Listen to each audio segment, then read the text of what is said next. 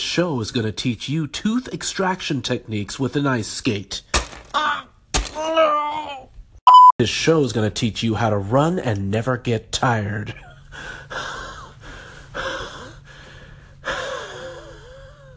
Maybe one day. This show is going to help you to find something to live for, and when you've found it, to pursue it with all your might. Full speed ahead. Something, something like this.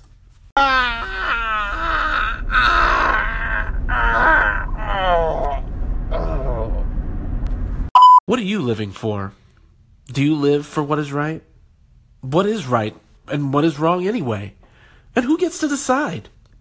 We usually imagine the rule makers to be God or, or that guy pressing your face against the warm hood of your car while fitting handcuffs around your wrists. So, what gives them the right to determine what is right and what is wrong? I want to be the judge of that. And you can, you most certainly can, in this quest of determining whether there is even right or wrong and who gets to decide, we must search for what we call ultimate reality. And while the world does revolve around you, the question is is there something more? The answer is yes.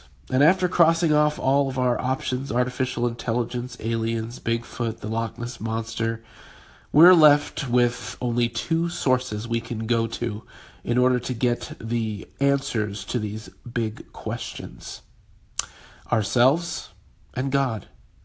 And if you are listening to this show right now and happen to be a human, well, you've probably seen our track record. Just saying. We are all living for something or someone, and when we're not so sure and all else fails, we simply live for ourselves.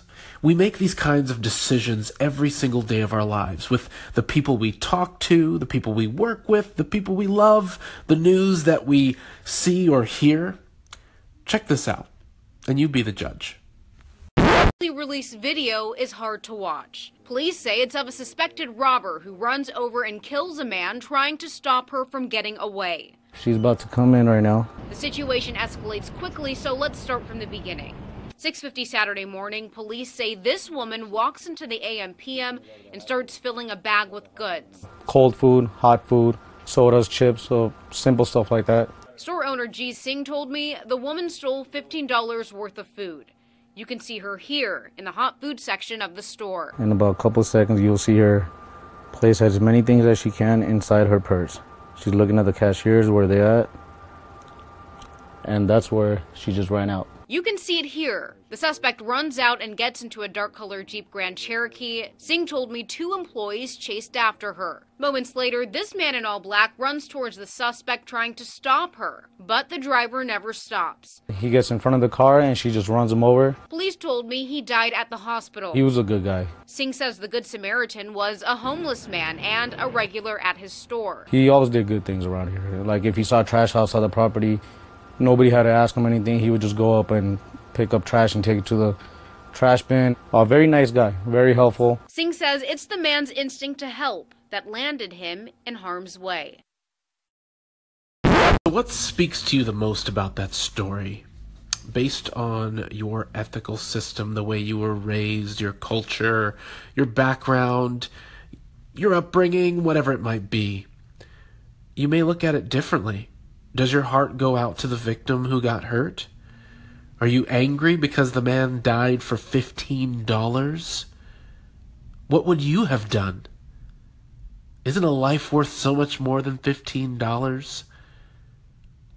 Would it have made a difference if he had stolen an airplane as opposed to her stealing $15 worth of groceries?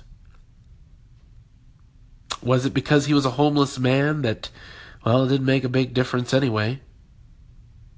Would you have put yourself at risk? These are all questions we ask ourselves. Some of us have become so good at that it's just automatic reflex. Would love to hear your thoughts. Today's show is brought to you by Nudnik. Nudnik. Nudnik is guaranteed to increase your word vocabulary, and your perception by others in society by at least 20%.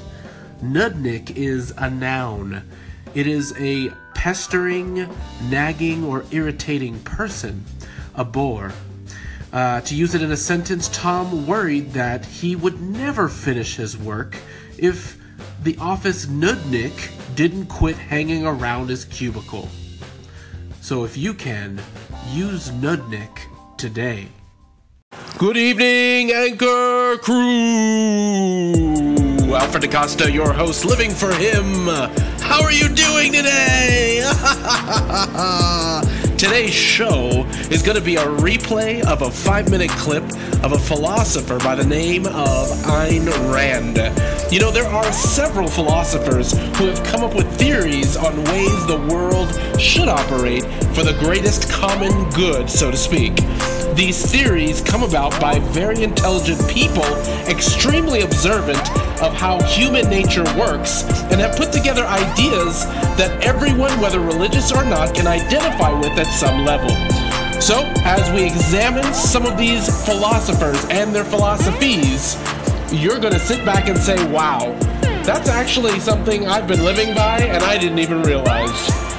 This may be a good thing or a bad thing. Stay tuned.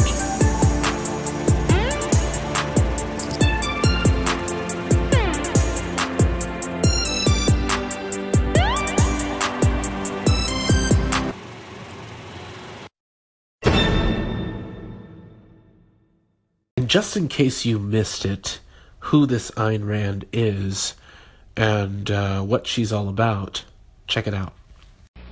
The fountainhead of this philosophy is a novelist, Ayn Rand, whose two major works, The Fountainhead and Atlas Shrugged, have been bestsellers. We'll try to find out more about her revolutionary creed and about Miss Rand herself in just a moment. And now to our story. Down through history, various political and philosophical movements have sprung up, but most of them have died. Some, however, like democracy or communism, take hold and affect the entire world. Here in the United States, perhaps the most challenging and unusual new philosophy has been forged by a novelist, Ayn Rand. Miss Rand's point of view is still comparatively unknown in America, but if it ever did take hold, it would revolutionize our lives. And Ayn, to begin with, I wonder if I can ask you to capsulize. I know this is difficult. Can I ask you to capsulize your philosophy? What is Randism? Uh, first of all, I do not call it Randism, and I don't like that name. I right. call it objectivism, All right. meaning a philosophy based on objective reality. Now, let me explain it as briefly as I can. First, my philosophy is based on the concept that reality exists as an objective absolute, that man's mind, reason, is his means of perceiving it and that man needs a rational morality. I am primarily the creator of a new code of morality which has so far been believed impossible, namely a morality not based on faith. On faith. Not on faith, not on arbitrary whim, not on emotion, not on arbitrary edict, mystical or social, but on reason, a morality which can be proved by means of logic, which can be demonstrated to be true and necessary. All right. All right. Now, may I define what my morality is? All right. Because this is merely an introduction. My morality is based on man's life as a standard of value. And since man's mind is his basic means of survival, I hold that if man wants to live on earth and to live as a human being, he has to hold reason as an absolute, by which I mean that he has to hold reason as his only guide to action, and that he must live by the independent judgment of his own mind, that his highest moral purpose is the achievement of his own happiness, and that he must not force other people, nor accept their right to force him, that each man must live as an end in himself and follow his own rational self-interest. May I interrupt now? You may. Because you bring, you, you put this philosophy to work in your novel Atlas Shrugged. That's right. You demonstrate it in, in human terms in your novel Atlas Shrugged. And let me start by quoting from a review of this novel, Atlas Shrugged, that appeared in Newsweek. It said that you are out to destroy almost every edifice in the contemporary American way of life, our Judeo-Christian religion, our modified government-regulated capitalism, our rule by the majority will. Other reviews have said that you scorn churches and the concept of God. Are these accurate criticisms? Uh, yes, I agree with the facts, but not the estimate of this criticism. Namely, if I am challenging the base of all these institutions, I'm challenging the moral code of altruism, the precept that man's moral duty is to live for others that man must sacrifice himself to others, which is the present day morality. What do you Since mean by I, sacrifice himself for others? This now we're moment, getting to the point. One moment. Since I'm challenging the base, I necessarily would challenge the institutions you name, which are a result of that morality. All right. And now what is self-sacrifice? Yes, what is self-sacrifice? You say that you do not like the altruism by which we live. You, you like a certain kind of Ayn Randist selfishness. I uh, would say that I don't like is too weak a word. I consider it evil. And uh, self-sacrifice is the precept that man needs to serve others in order to justify his existence, that his moral duty is to serve others. That is what most people believe today. Well, yes, we're taught to feel concerned for our fellow man, to feel responsible for his welfare, to feel that we are, as religious people uh, might put it, children under God and responsible one for the other. Now, why do you rebel? What's wrong with this philosophy? But that is what, uh, in fact, makes... And welcome back. If you've been listening in, we've been talking about ethical egoism. And the positive side to that, well, it sounds a little strange and it even sounds like an oxymoron. The question is, how can we be both ethical and egotistic? Or rather, egoistic? Because if you say egotistic, that's the kind of person that was willing to go out and, well, plunder and burn to get what they want because they believe they're awesome. Egoism is thought to be more rational, so to speak. And so when we listen to Ayn, and if you listen to that piece where she talks about altruism, you know, altruism is supposed to sound like a good thing. You know, it's it's kind of like attacking mom or apple pie or, or the American flag. Who who wants to advocate selfishness? However, if considered honestly, egoism has attractive elements. First, egoism forges a strong link between personal responsibility and self esteem. Egoism stresses that individuals are responsible for what they do and should receive the benefits for their actions. Wouldn't you agree? Moral agency assumes that we accept responsibility for our own actions. Secondly, after some reflection, most will likely agree that self preservation and self interest have a valid role in ethics. We can recognize the impulse towards self preservation on both the biological and the rational level. We have built in temperature, hunger, and thirst controls to protect us. In short, all of this put together, we have a number of systems that protect our lives. Finally, ethical egoism warns us that actions are not justified simply because they are unselfish, which I think also is another positive. Way to go, Ayn. You know, at times I've given money to people who said they needed to buy food only to see them minutes later with liquor and no food. People have given so much time at church for good purposes, their own families have disintegrated for lack of attention. I've done that before. Something must be added to it that allows us to determine when an unselfish act is also a good act.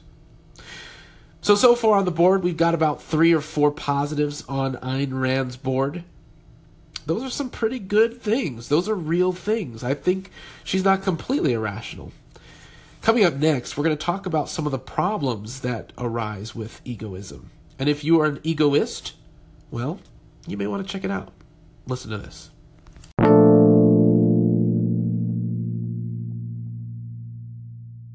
And we're back. Some of the problems with egoism is the understanding of what we call ultimate reality. While cultural relativism sees one one's culture as the final authority of truth, ethical egoism hinges on the belief that each individual's life is the ultimate source and measure of right and wrong. If this is true, egoism collapses.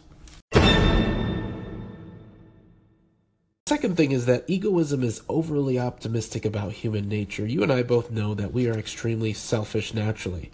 But what she's saying is that selfishness is not destructive. In fact, we could even stand to be a little more selfish. So here's an example. Suppose that you and a coworker are up for a promotion and only one person can get the job. Reason tells you that, well, four propositions are true. Getting the promotion is in your long term interest, which is the goal of egoism. By most measures, your coworker has the slight edge for the promotion. That's not a good thing. If your coworker's current project goes poorly, you get the promotion. This is true. And you can sabotage your co- coworker's current project with negligible risk of being caught. What would you do?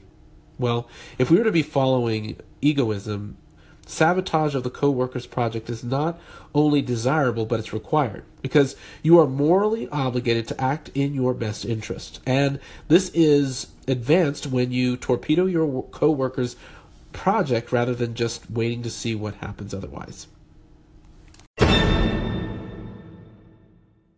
Those are just a couple of things that could go wrong with this ethical system. There are more I'd like to share with you. I was given permission from the author, uh, Steve Wilkens, with, with his book Beyond Bumper Sticker Ethics. I'll probably put the link on here so you can look into purchasing the book, but I, I've gotten permission to give a couple of excerpts from it. But what we've learned so far is that, well, the system of ultimate selfishness, looking out for yourself, and that selfishness helps us, yes, in certain ways of self confidence um, and self value. It it misses the mark of well, who's to say what's ethical when we are self seeking, like the job interview guy story. So I think we can safely determine, unless you disagree, that this will not work for us. This philosophy will not work. So we're going to move on to the next philosophy, which I will get back with you about. There's several of them, and we're going to look through them and see what makes sense and really what does not. I want to thank you for joining me. Alfred DaCosta, your host, Living for Him.